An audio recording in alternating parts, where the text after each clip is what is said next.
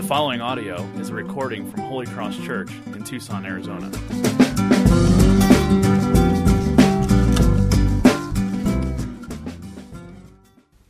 Well, the entire book of the Galatians is about the gospel, and if you're new with us, you are really coming in on the end of our series. Next Sunday will be our final, final talk within the Galatians series. And so, in our second to last talk, we, we look at the whole scope of this book and we see that it's all about the gospel. And up to this point, and especially last week, we are given really a mirror to look into. And Paul is saying, in light of the gospel, the Spirit is, is working in you, empowering you, encouraging you, filling you to, to manifest the fruit of the Spirit, to be transformed into Christ. And we have two natures we have the Spirit nature within us working to transform us to be like Christ, and then we have the sin nature in us wanting to accomplish the opposite. And now he's turning this mirror around. He's saying, okay, now, in light of how you've applied this to yourself and, and you're believing this and embracing this, this is how you apply the gospel to your relationships with other people. And now, this truth we've been given, we see that, man, it gets messy. Now, we can read chapter 5 and, and think about and be introspective and read about the fruits of the Spirit love, joy, peace, patience, kindness, goodness, faithfulness, gentleness, and self control. And we can say, yeah, there's areas I need to, to work on, but then we need to come out of ourselves and now live our lives with others. And relationships are messy, aren't they? I mean, aren't relationships messy? I think we all have had experiences, maybe even presently having experiences where, where there's relationships that are just, they're strained. There's relationships that are awkward. There's relationships that we have, that we have broken from, that we have abandoned or that have been abandoned from us. And the Bible wants us to know this that a life lived according to the gospel and by the Spirit must and will always transform our relationships if we are living in step with the Spirit, last week we talked about, this will transform who we are. Our self image will transform our identity, but it also it must transform the way that we treat other people, the way that we have relationships with other people. And so our passage is, is not that long, it's short, but it is packed with some really extremely practical stuff for us. And there's two things I want to do in this passage. First, I just want to talk about what are some what is a, a roadblock to really having a gospel-centered relationship with others where do we fall apart? Where does it break apart in a gospel-centered relationship? And secondly i want to spend the rest of our time talking about well then what does a portrait looking at these pas- at this passage a portrait of a gospel-centered relationship look like? What does it look like to apply what the spirit is doing in our lives to people around us? And so first let's look at this roadblock to a gospel focused or a gospel centered relationship. And we started in verse 1, but I want to I want to just pick up because uh, in verse 25, just a couple verses behind that, and, and read that to you. It says, If we live by the Spirit, let us also walk by the Spirit. Let us not become conceited, provoking one another, envying one another. And really, that verse really sets up what we are to learn in verses 1 through 10. There is one main insecurity. There is one thing that could potentially destroy an otherwise healthy relationship, and that is conceit. And Paul says, let us not become conceited. And what is conceit? Conceit is this, this deep insecurity that manifests itself in having to prove to ourselves or to others our worth, our value. And we could be conceited in two ways, he says. We can be conceited by provoking or envying. Provoking is someone provokes when they are sure of his or her superiority. They know that they are better, and so they look down on people who aren't as good as them. And so they're conceited by provoking that person. We can become conceited by envying as well. An envious person is someone who is conscious of his or her inferiority, their weakness, their lack of ability or skill or or whatever and looks up to a person and desires what that person's that person has. And here's why gospel-centered relationships are killed by that insecurity. Because both of those things provoking and envy are self absorbed. They're inward focused. They're thinking about ourselves. They're both seeking their own worth at the expense of somebody else. They're both works righteousness. They're looking to find acceptance by their performance or what they have or what they do. And we understand this in light of the gospel. Paul wants us to understand if we really understand the gospel, that it frees us from a performance based acceptance from God, and that we have been given everything that Christ has because of, of his work and his righteousness that is applied to our life by faith. If we understand that, then we will be free from the need to provoke, the need to envy, the insecurity of being conceited. And so he wants us to know that the Spirit working in our life creates a whole new self image. It creates a new way of how we think about ourselves. And we have to get to that place first before we start applying how do we then see our relationships with other people. Because I'm sure many times you've maybe you've even heard this passage being read out of context of Galatians, and all we read is just chapter 6, and we just read the verses that says, Don't grow weary in doing good. And so then the message of that is, guys, the Bible says we need to do good. And so let your life be focused on doing good to other people. And if we just talk about that, we miss the gospel centered perspective that Paul wants to drive home. That if we are living in step with the Spirit, if we are applying the gospel to us, that Christ's work is sufficient for our acceptance before God, then this will overflow into a natural gospel centered relationship with other people. If we are unable to see what, who we are in Christ, because of what he has done, in spite of who we are, then we will be unable to see what other people are in Christ, in spite of who they are or what they've done. Imagine just with me for a moment today, right now, in an instant, everything that you have been trying to believe, everything that you have wanted in Christ to feel fully secured, right now, in an instant, you believe it. You believe that it doesn't matter what you have done. It doesn't matter your mistakes. It doesn't matter your weaknesses. Everything, you are accepted in Christ. And there is nothing that you can do that can separate you from the acceptance of Christ. And everything that God has has been given to you all of His riches, all of His grace, all of His mercy. There is no proving that you have to do on your part. Everything that God has is yours, and you are fully in a position of acceptance and belovedness and, and pleasure from God. Now, think about that if you could. Now, how are you going to treat other people? Does that free you up a little bit? Does it change your, your perspective a little bit on how you will treat people when they sin, when they are weak, when they fail?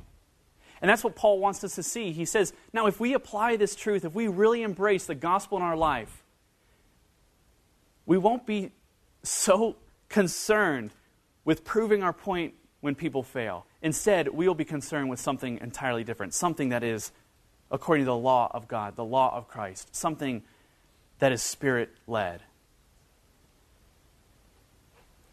Think of a time when you were with somebody and you found out that somebody sinned. You found out somebody was struggling with a sin. Have you ever thought to yourself, I can't understand why that person's struggling with that thing? I don't struggle with that thing. That's not a weakness of mine. Why can't they get it? Why can't they understand it? Paul wants us to see that we have no reason to boast because all of us are in need of this work of Christ in our life. All of us are in need of the Spirit's work in our life to give us a new self image where we are not conceited, where we're not provoking, where we're not envying, but we realize that all of us need the work of Christ in our life and are undeserving of His grace. And so we are taught here to bear with the burdens, bear with the struggles of others. Now, how do we treat people when they fail? And I want to give a, handful, just a, a small handful, as we go through this passage together. How do we treat people when they struggle? when we struggle? How do we preach to ourselves? And he shows us exactly what a gospel centered relationship looks like when we're walking in the Spirit.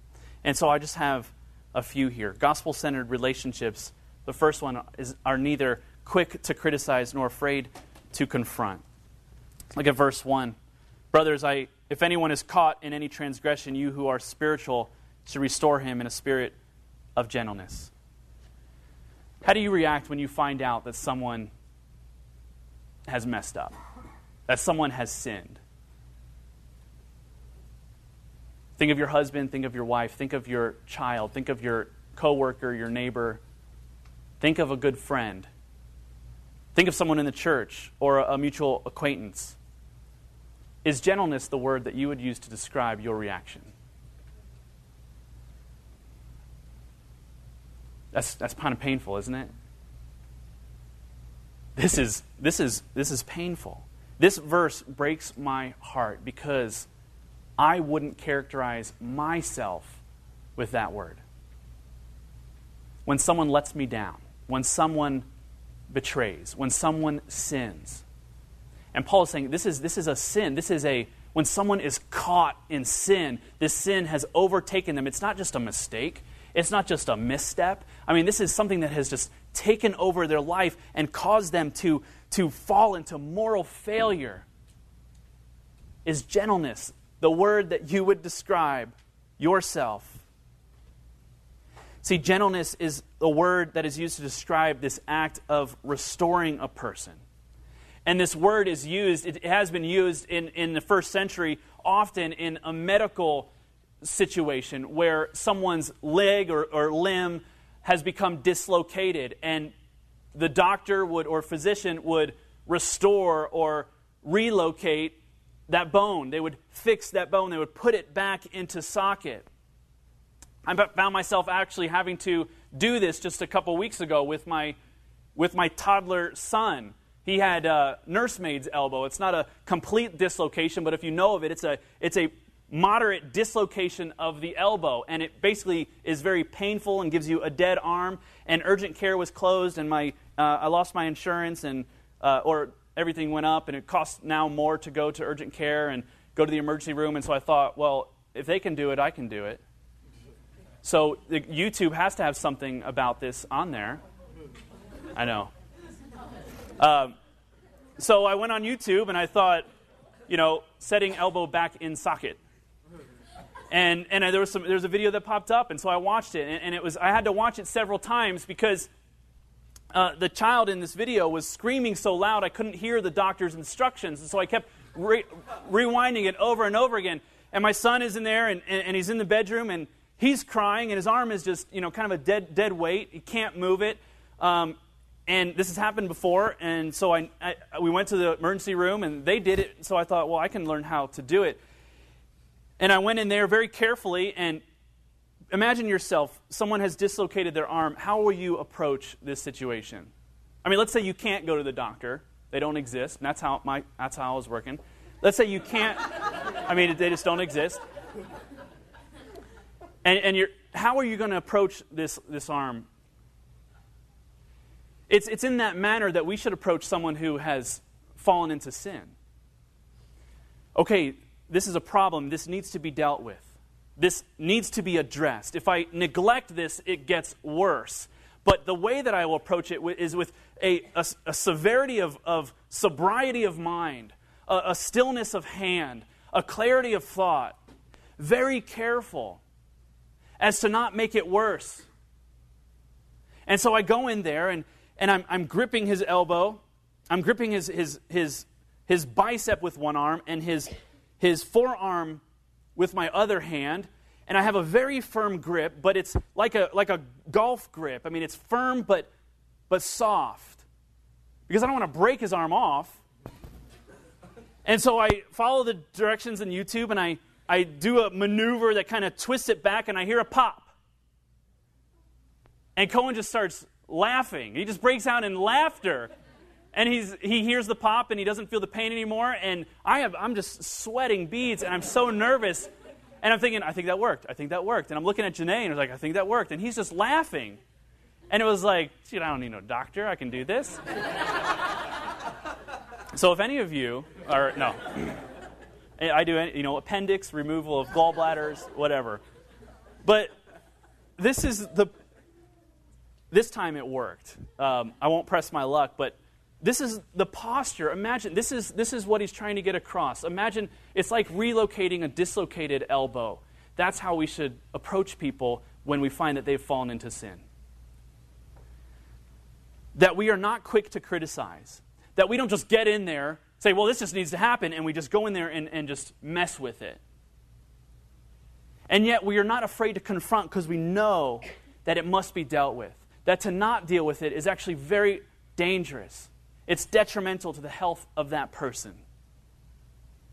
We shouldn't be careless and we don't neglect it. We're sober in our thinking. We approach this with examining ourselves, rehearsing it, figuring out how to approach it in a way that is gentle but firm, a clear grasp on it.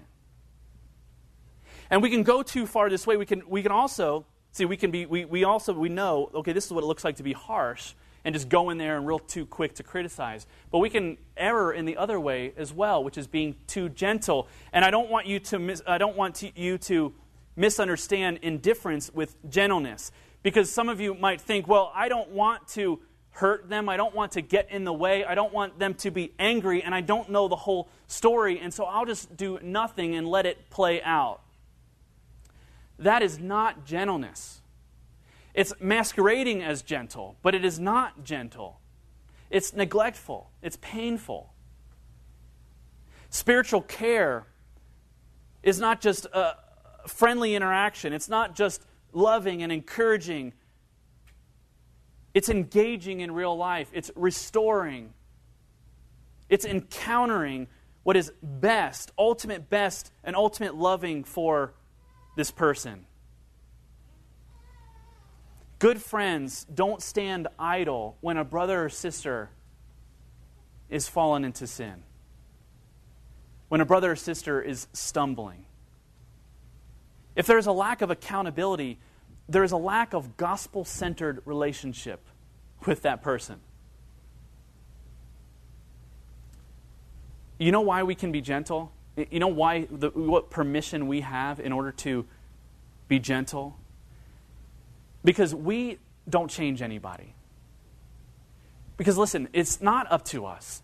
We don't spiritually forgive or restore anyone. We don't have the power to do that. Only the Spirit of God working in that person's life has the ability to truly restore that person. And so it takes something away from us. It takes, I mean, it takes a burden off of us. You are not responsible for making sure that this person is right with God. And so I hope that makes you feel like, oh, I'm, fr- I'm free then to just approach this person with gentleness and humility and boldness and care. And I could be a, I could manifest the work of the Spirit for this person so that God could ultimately work in this person's life. That's why we are free to be gentle. Changing people is not what God has told us to do. But to be spirit led, to be gospel centered, to be gentle in our approach, He's told us to do. If we desire to be in gospel community with others, we must recognize that sin is, is with us all. We shouldn't be surprised when it happens. It shouldn't discourage us, but it should prepare us to be ready, to be on our feet, to be sober in our thinking, to be firmly rooted in the grace of Christ, so that when, when a brother or sister does stumble, we know how to engage with that person. It doesn't throw us off. You see, that's usually what happens is someone sins and we say, I can't believe this. How has this happened? How could they let this happen? I don't know what to do. We need to make it right. We all have this. We're all, we all stumble. We all sin. And Paul says, don't think of yourself too highly than you really are. If you see someone that is stumbling, beware because you are just as vulnerable to fall into that temptation. Don't assume that what has happened to them can never happen to you. See, that's what builds humility. And when we realize that, we say, okay, let me put myself in that person's shoes. Let me approach this person to love them, to restore them. And he goes on in verse 2 after teaching us to approach it with a spirit of gentleness. And I want you to think of that when you have a brother sister a family member, a friend who is stumbling in sin, and you know that you should approach them, I want you to think of if I were relocating their elbow, how would I approach them? And that's how we should approach them when there is sin. Verse 2 says, Bear one another's burdens and so fulfill the law of Christ. The second thing, gospel centered relationships are other focused. They are other focused. Bearing one another's burdens fulfill the law of Christ. This means we are to love others as Christ has loved us. So, the general idea of loving our neighbor, which can be a very general and kind of an idea way up there, is brought down practical in practical terms. One way we love our brother or sister is by carrying their burdens, by assisting with the responsibility, like, like moving, or by coming alongside them during a, difficult, a difficulty, with grieving with them, restoring them, praying with them, guiding them, giving them wisdom, sharing with them instruction. And the point is that a gospel centered relationship is centered on a person, not on a rule. And what Paul was trying to get these people away from is stop fi- following a, a rule Stop following a law. You're putting your relationships into a, a step, a, a multi step process. Even with God, this is how you're approaching Him. But it is not about a rule or a law, it is about a person. It is about loving and following Christ, and it is about uh, carrying the burdens of a person or people in your life. Live by the law of Christ, loving as Christ loved, out of joy and not manipulation. Another thing that he goes on to in verse 4 and 5 is this But let each one test his own work, and then his reason to boast will be in himself alone and not his neighbor. And then he says, For each will have to bear his own load. And so the next step would seem contradictory to the previous one, but I want to flesh it out for us. The, the third thing is that gospel centered relationships are individually responsible. They're individually responsible. Now, this is, this is interesting because here we just got done with a verse that says, this is how you fulfill the love of Christ. Bear one another's burdens. And then Paul says, for each of us will have to carry our own load. Is he confused here? Now, there are things that we should get help with, and there are things that we should do on our own. We are humbly and gently supposed to come alongside a person and help them with problems and tasks and burdens and struggles of all kind. But then there are some burdens that we cannot share with another person. And this is our burden that God gives us individually to be responsible to obey what He has placed before us, to be responsible with the circumstances that He has placed in our life. And it is tempting to give people more than we are supposed to give. It is tempting to find ourselves in this place of hey, the Christian thing to do, you may know people like this, maybe you are a person like this. The Christian thing to do is, I'm struggling, you need to come alongside me and help me. And what we're really saying is, you need to be responsible for this struggle I'm having. And if you love Christ and you're my brother, then you need to take this. And Paul is saying, there are some things that we need help with, and then there are other things that we cannot share with anyone. Whatever struggle God has brought into your life, I want you to hear this. Whatever circumstance, whatever challenge, whatever sin you're struggling with, whatever you're tempted in, God wants you to be personally responsible for obeying Him in that circumstance. And no one can do this for you. You see, he uses even a different word. He says there are burdens and then there are loads. There are burdens that we can't we can't carry on our own and we need assistance. And yet, there, and then there are loads that we aren't supposed to give to anyone. The care and encouragement of our Christian brothers and sisters is always a supplement and never a substitute for obeying God. We can never fully give away what He's given us to bear. So, how do we, how do we fit this into thinking how do we have a gospel centered relationship? Well, this means that we are that we are allowing people to carry some of our burdens, but we are never fully giving everything away and saying, I need you to help me. I need you to support me. I need you to be responsible for my sin. And God is saying, I've placed this in your life. I've equipped you with the Spirit to empower you. Walk in the Spirit. Be obedient with what I've given you. And Christ will be with you. He will be with you to comfort you. He will minister to you by the Spirit that is alive in you. He will supply to you all that is lacking. God is enough. And yet, the, the encouragement from others is a, is a blessing. It's a bonus. It is, it is a support, and we ought to do it. We ought to seek it out. We are never to rely on it completely for our restoration. The next thing is, as he goes on, is, is that we ought to invest mutually in verse 6. The one who is taught the word must share all good things with the one who teaches. Do not be deceived, God is not mocked, for whatever one sows, that will he also reap. And here we see an exchange that ought to take place in, in any healthy church, in any healthy family or environment, in any healthy friendship. There's this portrait of people that are sharing with, with one another the good things that they have from God for the benefit of the other person. A gospel centered relationship is characterized in part by someone recognizing the good that they've been given and they share it with other people. What we have is a gift from God. Everything that God has given us is a gift from Him. And we ought to think carefully unhindered, unreservedly. We ought to think without hesitation how can I use this to bless others, to build up others, to encourage others? And I'm glad that he says this because, in case that we've heard this previous one, where I said, this last point where I said we're all responsible for ourselves, we might be tempted to, to go down this route of saying, well, then it's to each his own. We're all on our own then ultimately, then, I mean, yeah, we, can, we could want people to encourage us, but, but at the end of the day, it's just we're alone. It's just me and Jesus, and that's it. Who can I depend on?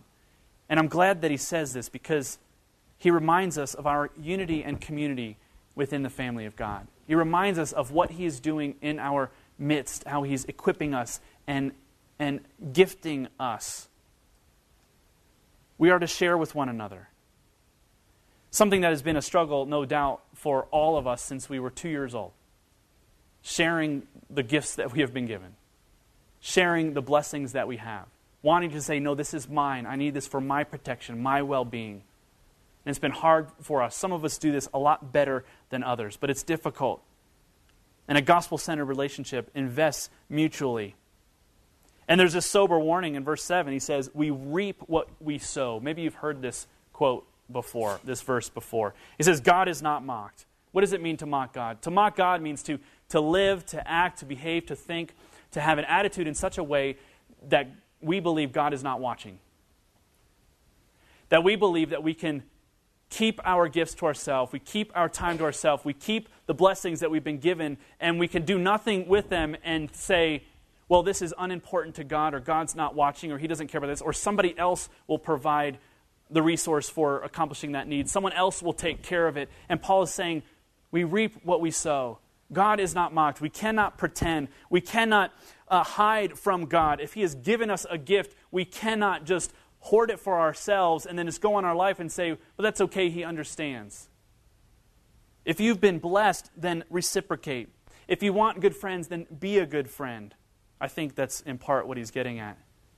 And Paul is specific to this church that he's speaking to, and, and no doubt they're interpreting this as relating to their specific needs of their group. And so let's do that. I think it'd be good to, to think about that for our group. Imagine that, I mean, look at us. Look at us. Look at the people that are here and maybe represented the variety of gifts, the variety of, of, of wisdom and age and, and talent and opportunity, the variety of perspective. How can we be on the lookout of how can we bless others with what we have been given? And you don't need to engage in this kind of gospel centered relationship with every single person in the church. I mean, that is just impractical, and I don't believe that that's what God commands us to do. That we are to find out, okay, what is everybody's need, and then we take an inventory of all of our gifts and we figure out how to meet needs. But there is a context that we should engage in. We should be in meaningful fellowship and community with people. We do this in the way of life groups. I mean, every week we get together with a small group of people. You don't have to, you don't have to mutually invest in 100 people, but you should do it with, with 8 people, with 10 people, with 12 people. You should be a part of that mutually investing in the life of other people. So you know what are your needs? Where are you lacking? Where are you struggling? Where are you stumbling? Maybe I can help. Maybe God has blessed me in such a way where I can come alongside and encourage you where you're, need, where you're in need. So the gospel shapes our mindset of how we are to engage in community, and when we're in that community, how we ought to love and serve one another. Paul wants us, and, and God's word wants us, the gospel, to change us from a, a consumer mentality of we, we come to the meeting, we, we, we, we, we pay our dues, we get something in return, he wants to change us from having that consumer attitude to being servants, like I mentioned earlier with our members, to be servant followers together. And there are some implications for us, specifically for our church. If this is your church home, then you should give yourself and your time, talent, and treasure. You should give yourself generously and graciously to the life and well being of the church. That you should get in community with life groups. You should seek out relationships where you can be accountable, where you can bless, where you can use the gifts that God has given to you. You should open up your home. You should share your car. You should do whatever. You should think, what has God given me that I can use to be a blessing? Be available to be used by God whenever an opportunity comes up, to pray for the work of God in, in the life of people in, in your life. Do you consider yourself a servant? Some of you are, are really, really actually gifted in that way that you just you do this so well it comes very naturally to you and even supernaturally to you you, you love to do this. You really feel you're worshiping god as you serve. And, and many of you might not enjoy it as much. And yet we're all called. Without partiality we're, we're, we're called to be servants.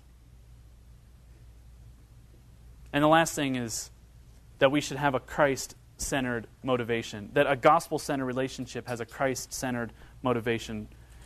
He says in verse 9, Let us not grow weary of doing good, for in due season we will reap if we do not give up. So then, as we have opportunity, let us do good to everyone, and especially to those who are of the household of faith.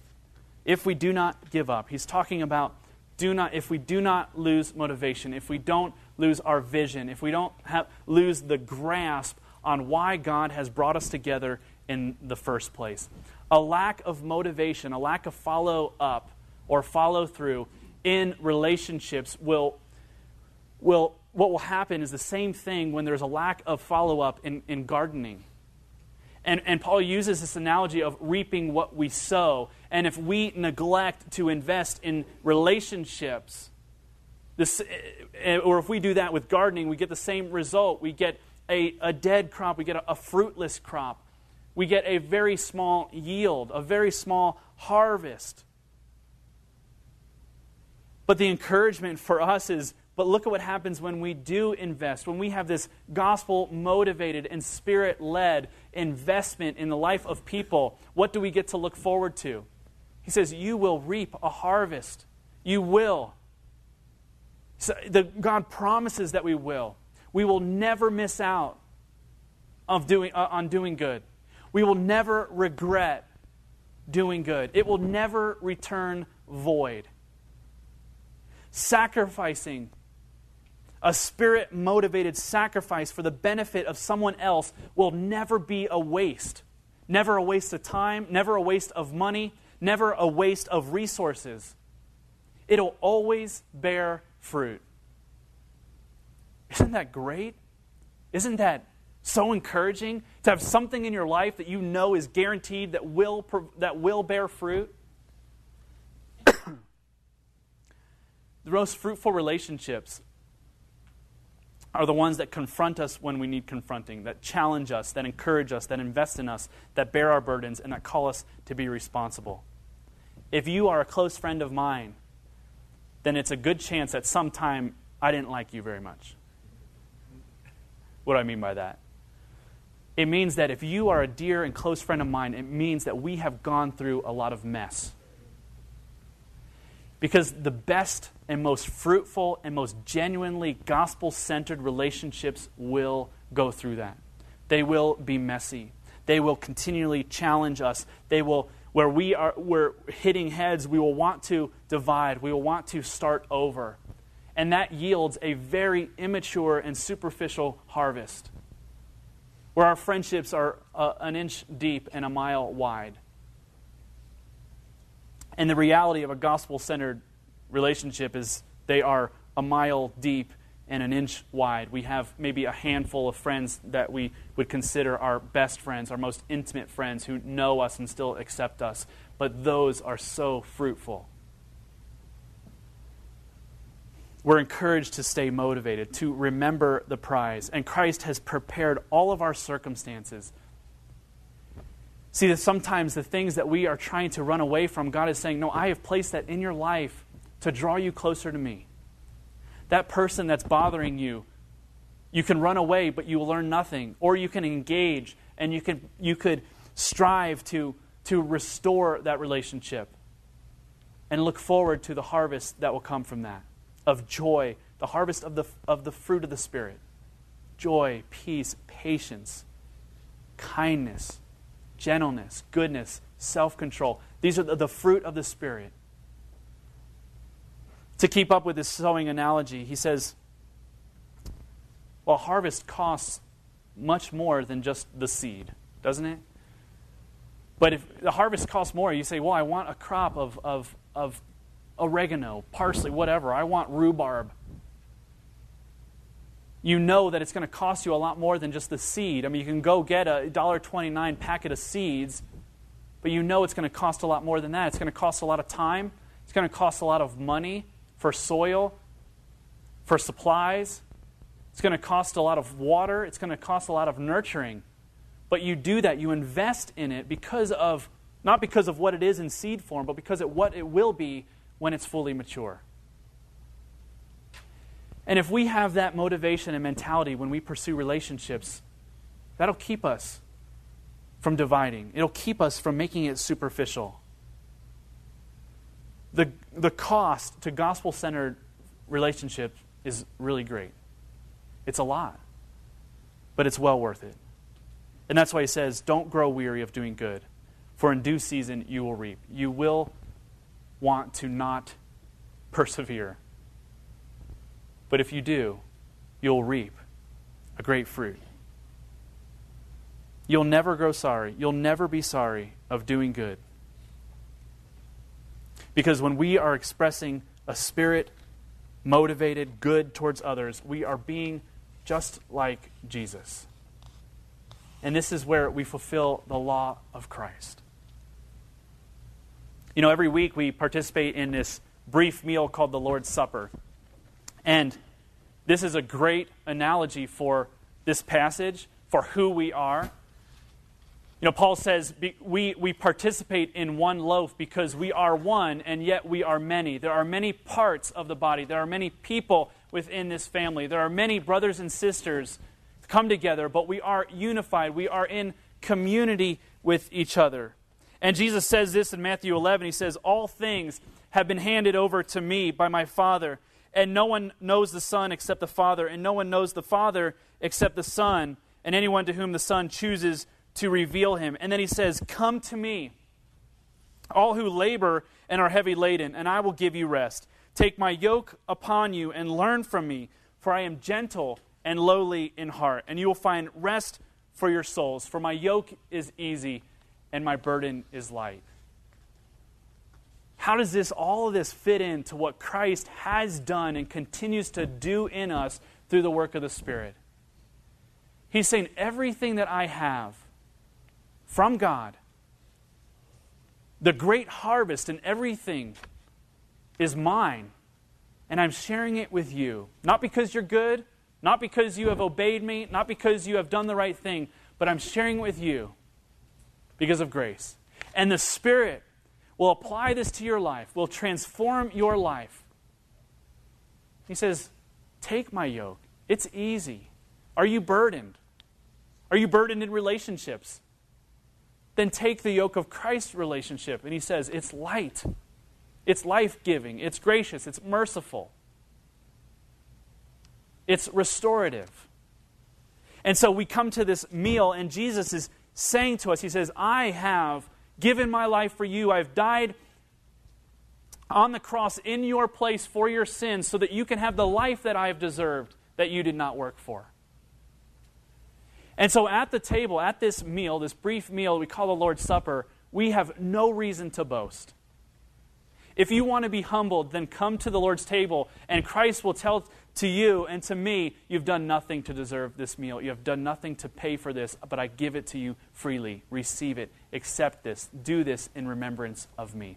And so we participate in this meal by faith, because by faith we participate in Christ Himself. And so I encourage anybody who would come, that you would come trusting in the gospel, trusting in the work of Christ, and nothing else. And as you eat, see, we're going to do this, and we do it every week where we pass this out and you pass it to the person next to you. And I want you to think of a couple things as we do this. As you receive this meal for yourself, I want you to preach the gospel to yourself. You're eating and drinking, and you're saying, Christ died for me in my place. I receive that with a heart of faith and gratitude. And then you're going to take this and you're going to pass it to the person next to you. And I want you in your heart and mind as you do this to realize, to say to this person, This is Christ. His body broken for you and blood shed for you. You don't have to say all that, but you're saying this in your heart to this person. And you're saying, I receive you, not because of who you are or what you've done, but because of what Christ has done for you. You see, our meal is about the work of Christ in our life and also for the work of Christ in our life through us and for other people. Let's pray for our meal.